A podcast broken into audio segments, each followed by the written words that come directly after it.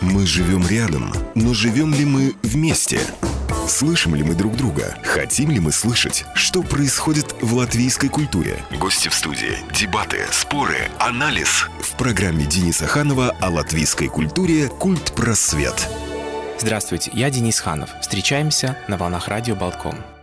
Добрый день, уважаемые радиослушатели. Вновь в эфире программа «Культ просвет». И сегодня мы продолжим нашу беседу с антропологом Леной Херцберг, которая была у нас в гостях две недели назад и рассказала о результатах, о первых результатах своего длительного исследования, в котором она смогла побеседовать и наблюдать несколько месяцев за тем, что думают, о чем говорят и как себя определяют русскоязычные старшеклассники в Латвии. А, напомню очень коротко, что две недели назад мы поговорили о очень важных и, мне кажется, э, волнующих нас темах, а именно о том, каким образом школьники могут даже пытаться вести некоторую жизнь в двух пространствах параллельно, создавая с одной стороны правильную версию себя, с другой стороны все-таки скажем, под этим слоем они пытаются определить себя как европейцы, как молодые люди, которые э, являются неотъемлемой частью латвийского общества. Поэтому сегодня мы решили продолжить нашу беседу, и Лена смогла, несмотря на занятость э, и академическую деятельность, все-таки к нам сегодня подключиться. Лена, добрый день. Добрый день. Очень приятно быть снова с вами. Я вижу, что мы застали вас в Упсале, да, судя по баннеру, или я ошибаюсь? Э, да, я сейчас нахожусь в университете Упсала, старейший, старейший университет э, в Скандинавии, один из самых старых в Европе.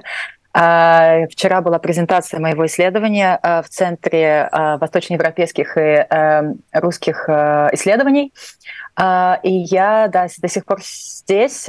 После обеда будут лекции лауреатов Нобелевской премии здесь, в Упсале который я тоже очень хочу посетить. Так что здесь жизнь академическая кипит. Э, большое спасибо, что нашли э, время. И сегодня также напомню, уважаемые радиослушатели, вы каждый раз э, можете подключаться к нам, беседовать с нами, задавать вопросы нашим гостям. Поэтому, пожалуйста, звоните нам по телефонам прямого эфира 67212939 и 67213939. Также ваши мнения, впечатления, эмоции нам важны и на номер в WhatsApp и в SMS 2061 91. Мой коллега, звукорежиссер Евгений Копейн сегодня у пульта или за пультом и обеспечивает нам техническую сторону беседы. Лена, а мы закончили две недели а, назад, или, скажем, поставили некое многоточие, когда обсуждали, каковы могут быть риски для будущего демократии, если, допустим, молодежь а, из национальных меньшинств пытается каким-то образом подстроиться, а не выстроить себя согласно, не знаю, образу свободного европейца. И я думаю, что одним из важнейших моментов или конфликтных зон этого процесса является и коллективная семейная память русскоязычных. А, мы уже упомянули коротко э, снос памятника советским солдатам э, в августе этого года. Я хотел сегодняшнюю нашу беседу посвятить теме коллективной памяти. Поэтому э, мой вопрос, что удалось вам в этой области за эти четыре месяца наблюдений понять, зафиксировать и объяснить? Да, давайте начнем, наверное, с того, что опять небольшой дисклеймер, что память, а, коллективная память, это все-таки а, не основной фокус моего исследования, но то, что я сейчас буду пытаться сделать, не, не, не я не хочу быть голословной, я буду, основываясь на моем исследовании, пытаться развить эту тему. Да? А, то есть э, в прошлый раз мы говорили о том, как э, одно из э, интерпретаций вот этой двойственности, это можно интерпретировать как память, а, которая передается через поколение, через а, старшее поколение, через родителей, через бабушек и дедушек, через учителей. В прошлом а, эфире я рассказывала, как учителя в русскоязычной школе, вот в этой конкретной школе, в которой я делала свое исследование, дают такие намеки молодому поколению, как, какую модель поведения выбрать с властью. Как, в частности, мы э, рассматривали пример заполнения заполнения анкеты. А, и а, учитель сказал, давайте будем внимательно смотреть, кто, кто заказал эту анкету и куда это пойдет, и можете ли вы компрометировать своими ответами нашу школу. То есть мы видим передачу вот этой памяти, этой модели, как вести себя с государством через человека, который безусловно, жил в советское время и у которого развилась вот определенная модель поведения с властью, что можно говорить, а что нельзя. Исследователи, э, русский исследователь э, памяти, э, культуры памяти, с которым вы наверняка Денис знаком, если не лично, то по его академическим работам, Николай Эпле, он говорит, что память и поведенческая память, культурная память, она передается а, через 2-3 поколения. То есть как бы 2-3 поколения как раз это вот те люди, которые еще живы и помнят советское поведение э, советского человека с властью. И вот это может быть одно из объяснений, почему молодые люди сегодня, русскоязычные молодые люди в русскоязычной школе ведут такую двойственную жизнь. То есть на поверхности они говорят то, что правильно, то, что а, государство а, как бы ожидает от них, а, от правильного русского язычного человека в Латвии, но а, под этим скрывается вот этот океан всего всевозможных а, ресурсов, которые, а, кто они и кем они хотят быть, а, в том числе а, то, что вы сказали, а, и, и европейцы, и латыши, и русские, и, и, а, и просто молодые люди. Мне кажется, очень важно было бы сегодня упомянуть, если это возможно в неком формате такого мини-каталога, а чего же государство ожидает от них в смысле правильных ответов? Угу. Это очень интересно, потому что, опять же, э, никто об этом э, официально не говорит. Нету, знаете, такой методички, э, которая опубликована где-то на официальном сайте латвийского государства, как вести себя чтобы быть правильным а, русскоязычным. Это такой, знаете, э, э, это в воздухе, это какие-то нормы поведения, которые были вычитаны из медиа. И когда я говорю вычитанные, опять же, это не значит, что это прямым текстом где-то написано, но это какие-то примеры, которые э, есть на поверхности, в общественности, и молодые люди это видят. Они видят, что бывает, если, допустим, русскоязычный учитель, как мы опять обсуждали в прошлой передаче, выскажется выскажет что-то против, э, против власти. Как его могут заткнуть, как его могут уволить и так далее. А, при этом э, мы не видим э, разговора между властью и той же русскоязычной общественностью, почему так себя нельзя вести. Да? Допустим, если мы вернемся к, к Рафальскому, к примеру, Рафальскому, который высказал свою нелояльность латвийскому государству несколько лет назад, последовало очень много санкций, э, потребовалось увольнение, э, он остался. Вот эти все дебаты, что, что нужно было с этим делать, изменили закон э, насчет лояльности или нелояльности учителей. Но молодым людям не объяснили, не было дискуссии, да, почему учитель может или не может высказывать эту точку зрения. А то же самое мы видим а, с, а, если возвращаться, извините, я немножко переведу тему на закрытие а, оппозиционного русского канала ТВ Дождь, да, который бурно обсуждается до сих пор в латвийском медиа. Если, если это свести вместе, то опять же не было дискуссий, почему нельзя говорить те вещи, которые журналист высказал. То есть вот это вот затыкание, которое молодые люди видят а, оно формирует вот это вот восприятие, как можно себя вести и как нельзя себя вести. При этом это не формирует демократические ценности, почему так можно говорить о других в нашем обществе или нельзя. Понимаете, что я имею в виду, да? То есть, как бы, возвращаясь к вашему вопросу, это вот эти вот какие-то нормы поведения, которые на поверхности в обществе а, обсуждаются, и которые молодые люди а, видят а, и слышат, а, и которые э, влияют на то, как они себя ведут а, с властью, в частности. Мы сейчас говорим о их отношениях с властью. Правильно я вас понял, что если нет каких-то писанных правил, нету методички или нету каталога, хотя, с другой стороны, есть целый ряд документов политики, например, там Национала Валс было и так далее, и так далее. То есть, в принципе, почерпнуть некие тезисы того, как эм, политическая элита видит отношения между, допустим, а, большинством и этническими меньшинствами, можно. Но, естественно, эти документы для школьника мало понятны, неизвестны, недоступны. Это вполне понятно. То есть, а, получается, что они пытаются сориентироваться в том, что правильно или нет, через некое через некий опыт э, репрессивного характера. Не может быть напрямую, а что-то, что было услышано, а, увидено, кем-то рассказано или э, в множестве вариаций там на кухне да, поведано. То есть я полагаю, что это все очень зыбко. Это довольно зыбкая это... почва. А, это зыбкое, это, это, это, это, это что-то в воздухе, и, и в этом смысле в этом есть какой-то риск, потому что а, это нельзя верифицировать. Это нельзя... Что, простите? Нельзя верифицировать, да, то есть нельзя проверить вот и нельзя э, да. представить некий набор фактов и сказать, нет, вот это слухи, а вот это, как такой факт-чекинг здесь не работает в болоте. Безусловно, да. Ясно. Хорошо. А, давайте посмотрим. А, еще есть одна тема, которую вы упомянули в прошлый раз, и, может быть, сейчас на мгновение мы память немножечко оставим в покое. А вы говорили о том, что для этих ребят, параллельно с вот этим официальным уровнем, очень важно быть, значит, скажем, демонстрировать свою некоторую какие-то отличительные черты.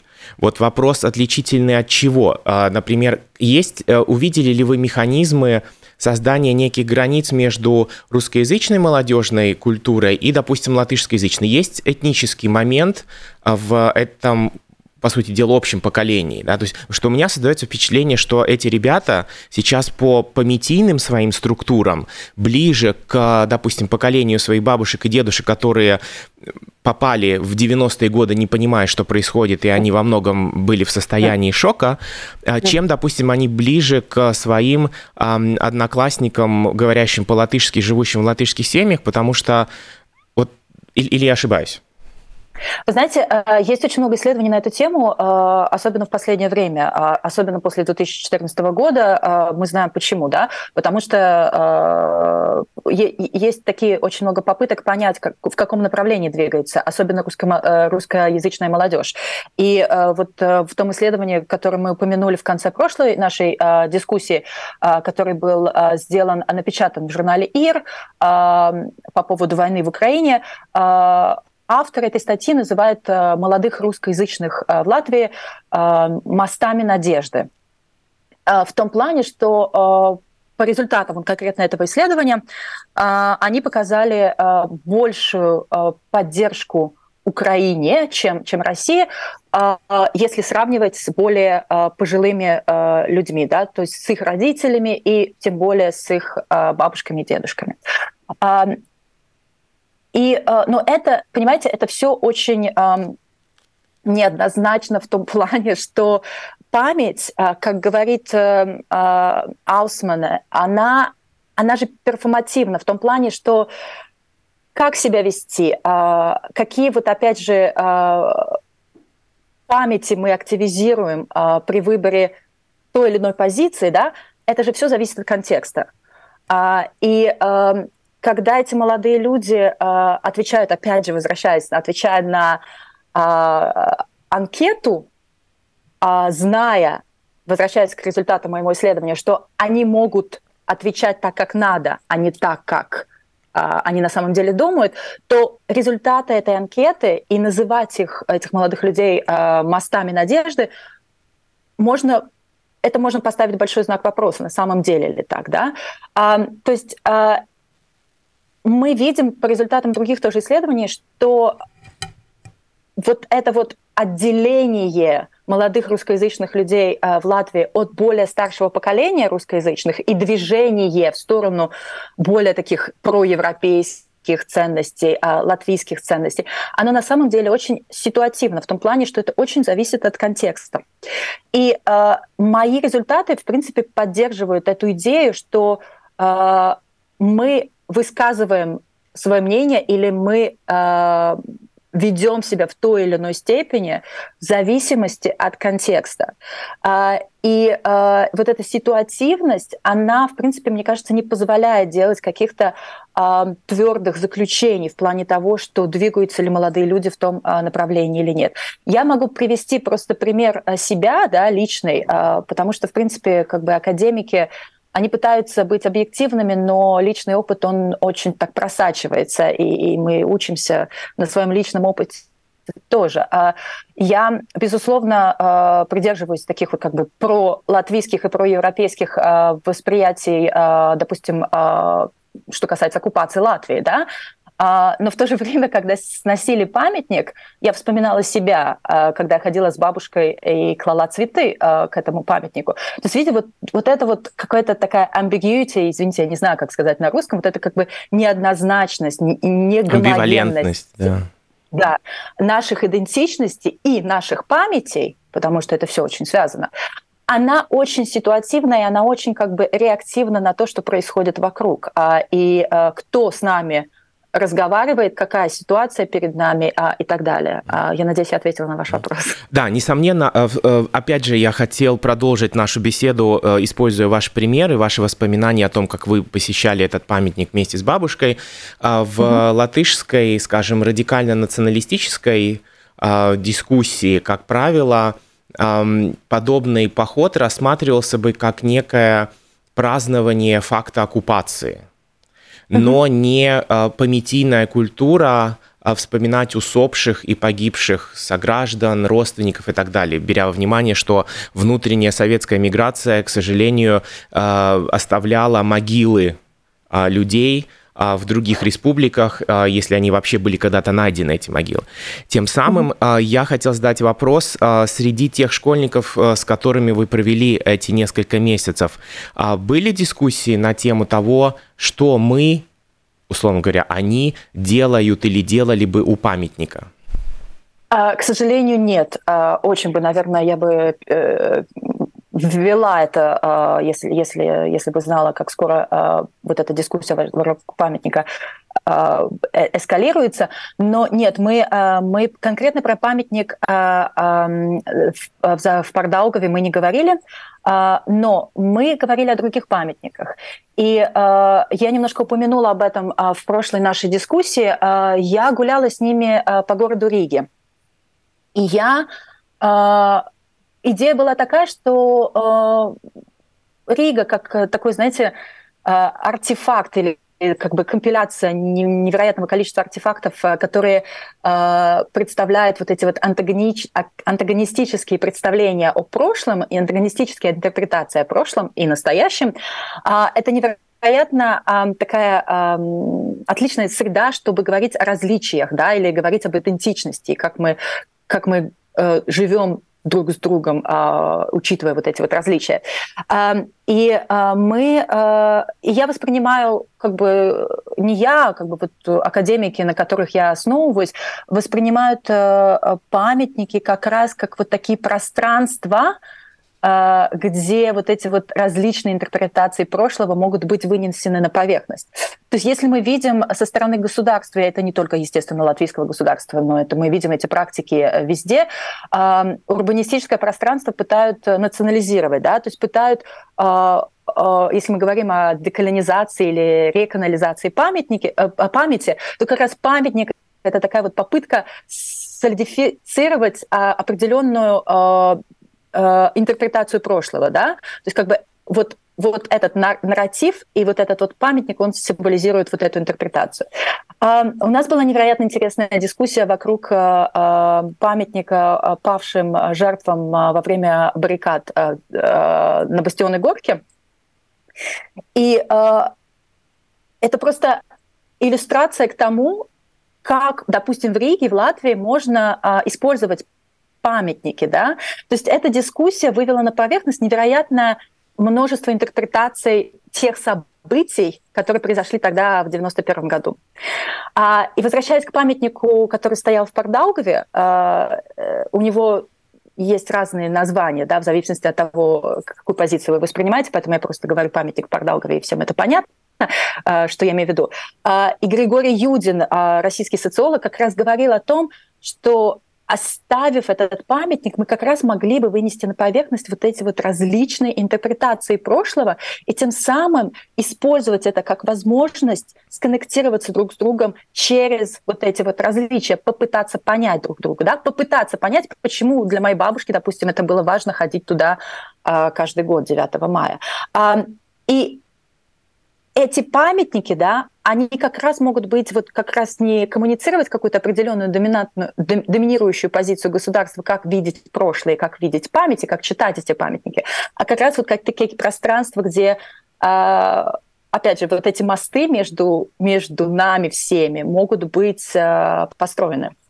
Я думаю, было бы очень важно, если бы в этой дискуссии можно было бы действительно спроецировать и на какую-то часть латвийского населения, допустим, на этническое большинство, то, что э, оно не должно себя чувствовать, как, опять же, говорят некие ученые, э, анализируя Балтийский регион, как нервозное большинство, да, а, те, тема Брубейкера. Да. В этом смысле, мне кажется, эта нервозность, конечно, является и хорошим политическим капиталом, но если бы кто-то смог донести до части населения то, что ваша бабушка не приходила к этому памятнику для того, чтобы навредить и открыть раны или травмы другой части, то значит мы могли бы снять некий градус такого пометийного напряжения. Это, к сожалению, пока не происходит, а теперь не произойдет, потому что памятник исчез из физического пространства. Хотя э, то, о чем многие из нас э, говорили и предупреждали, э, происходит. Может быть, вам тоже будет интересно узнать. Совсем недавно по чисто утилитарным бытовым темам я попал в Facebook одного человека, которая абсолютно далека от академического мира, но она довольно детально описывала свои эмоции по поводу сноса этого памятника, и когда и интерпретировала одну из фотографий, фотографий, где Стелла падает, значит, вот в это водное пространство, и такой всплеск огромный, и то, что было зафиксировано на этой фотографии, по ее мнению, является крыльями ангела. Она, видимо, довольно религиозна и решила использовать некую такую религиозную кинографию. И подписала, что в народе э, этот памятник уже прозвали крыльями ангела. То есть еще наслаивается некая религиозно а, понятийная mm. такая, знаете, прослойка на то, что вот а, нечто исчезло, символически погибло и так далее. Как вам кажется, со всем этим а, богатством фантазии, интерпретаций, что упустило латвийское общество, снеся этот памятник? Мы уже слышали некую версию о том, что можно тогда было найти общие какие-то точки. Что теперь будет происходить? Ведь не зря есть пословица «свято место пусто не бывает».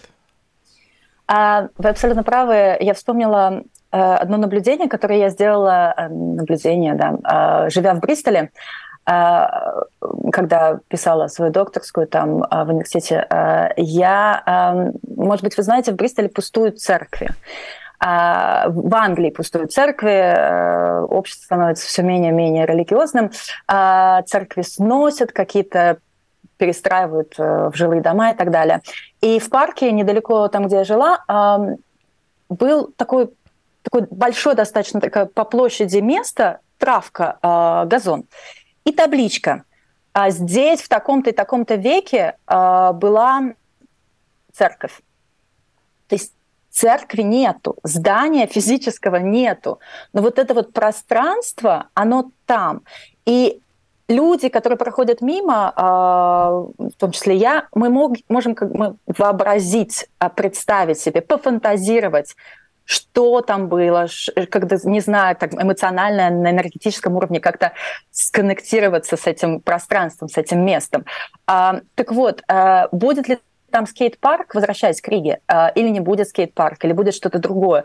Но мы же прекрасно понимаем, что для очень большого, а, большой части населения и этнических латышей, и а, русских, и тех, кто ходил туда, и тех, кто не ходил, это все равно в памяти будет ассоциироваться а, с памятником, которого там нет физически, но который вот эта вот энергия, а, не знаю, как хотите это называйте, память о нем, она есть. И более того, будет очень интересно, как эта память будет передаваться из поколения в поколение. Да? Там, допустим, будущим академикам через 2-3 поколения какие истории будут передаваться – а, и вот это будет, наверное, очень интересно исследовать.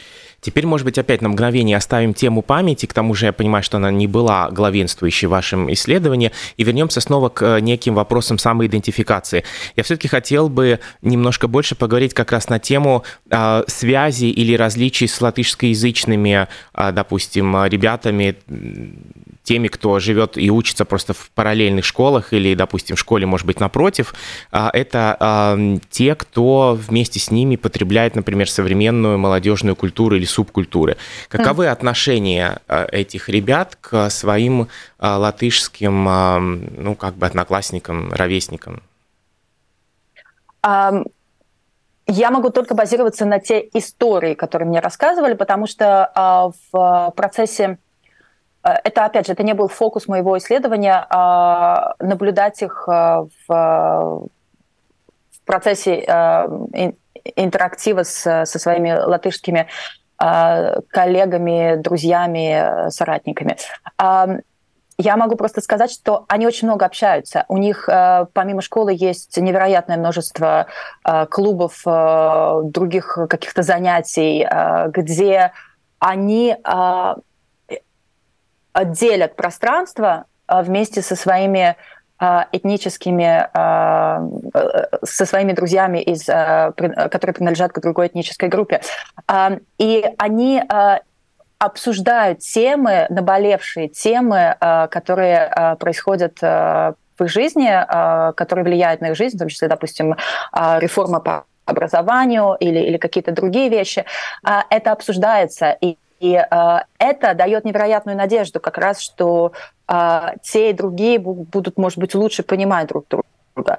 Э, вы наверняка знаете, исследования были, что на каком-то таком базовом каждодневном уровне, социальном какие-то вот эти интерактивные между представителями разных этнических групп, он в Латвии очень достаточно, ну, как бы он развит.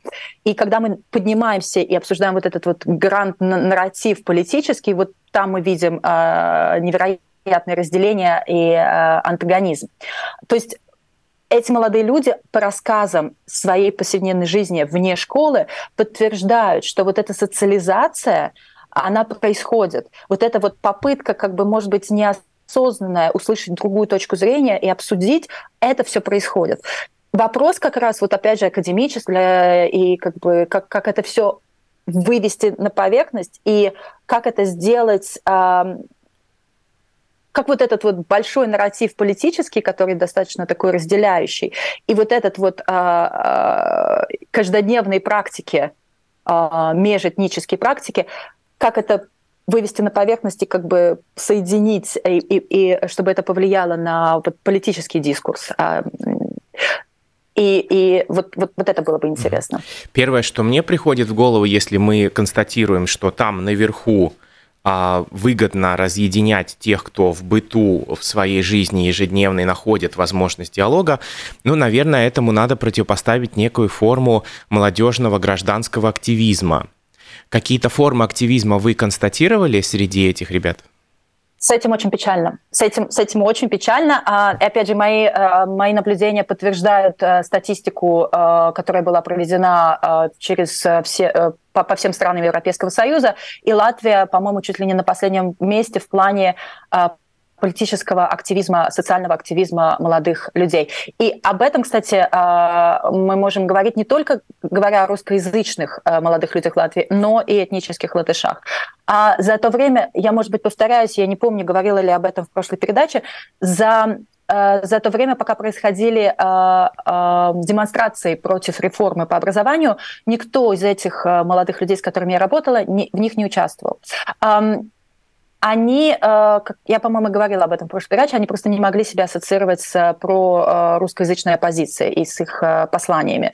Но они не участвовали в других каких-то попытках выразить свое, свое мнение или несогласие с правительством касается, касательно других сфер.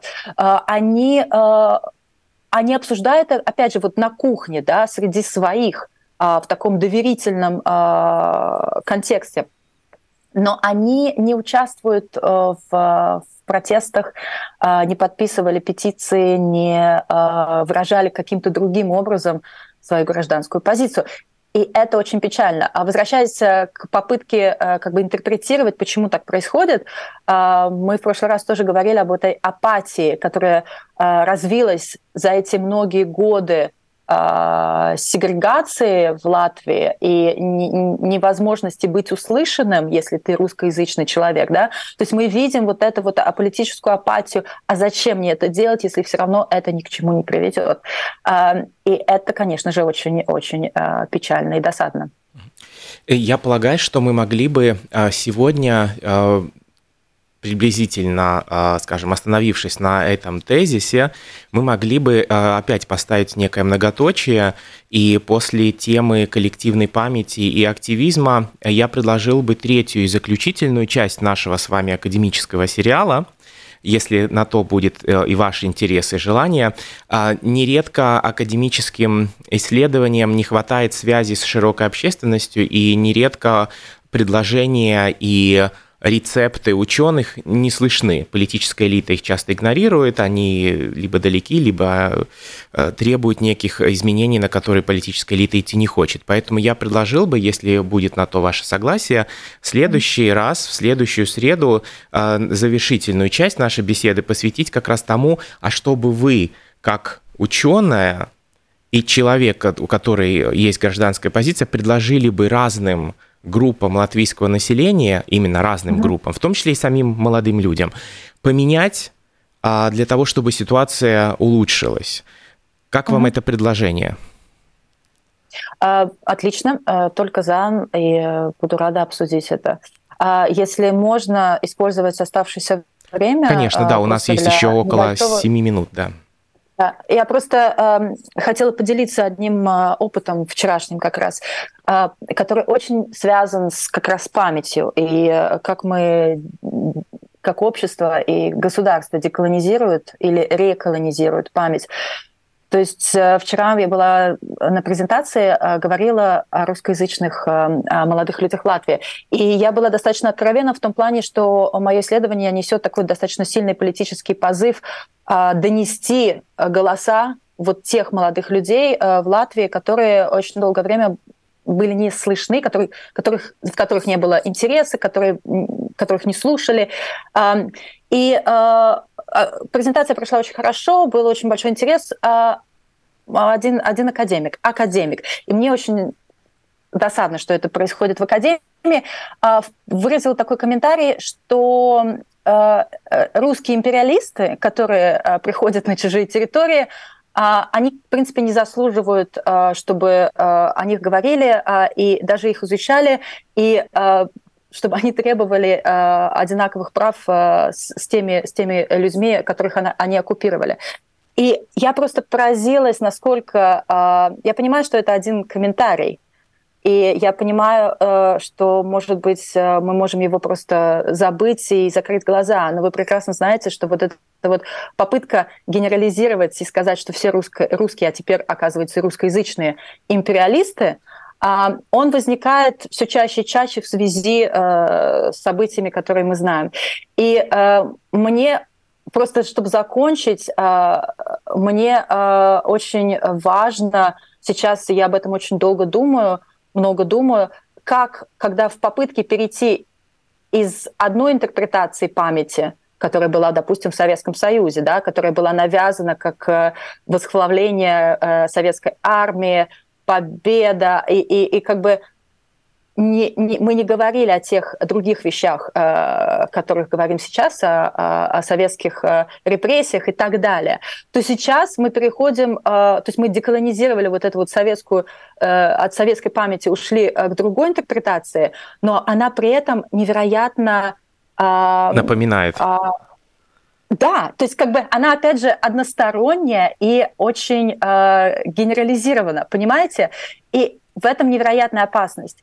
Поэтому, как бы заключа, э, заканчивая наш разговор о памяти, я хочу просто вот э, выразить такую э, э, красный флаг, да, что происходит, что мы пытаемся э, как бы шило на мыло в какой-то степени э, поменять одну интерпретацию памяти которая была достаточно а, плоская и гомогенная, а, и, и не вбирала в себя вот эту всю разносторонность того, что происходило в Советском Союзе, на другую интерпретацию а, прошлого сохраняя, сохраняя сами структуры, да, по сути. Безусловно. Да, структуры Безусловно. дихотомии памяти. А почему это у вас флаг красный? Тревога? Или, может быть, это старый советский флаг? А, вы знаете, можно простите за некую, да, буду... простите за некий, э, скажем, э, такой экспромт на эту тему, но это, мне кажется, столь же иллюстративно, как и заявление представителей академического мира о подобных империалистах, да, то есть когда академия начинает играть с такими э, материями, то очень легко найти альянс с некими националистическими правительствами или, допустим, с грантодателями.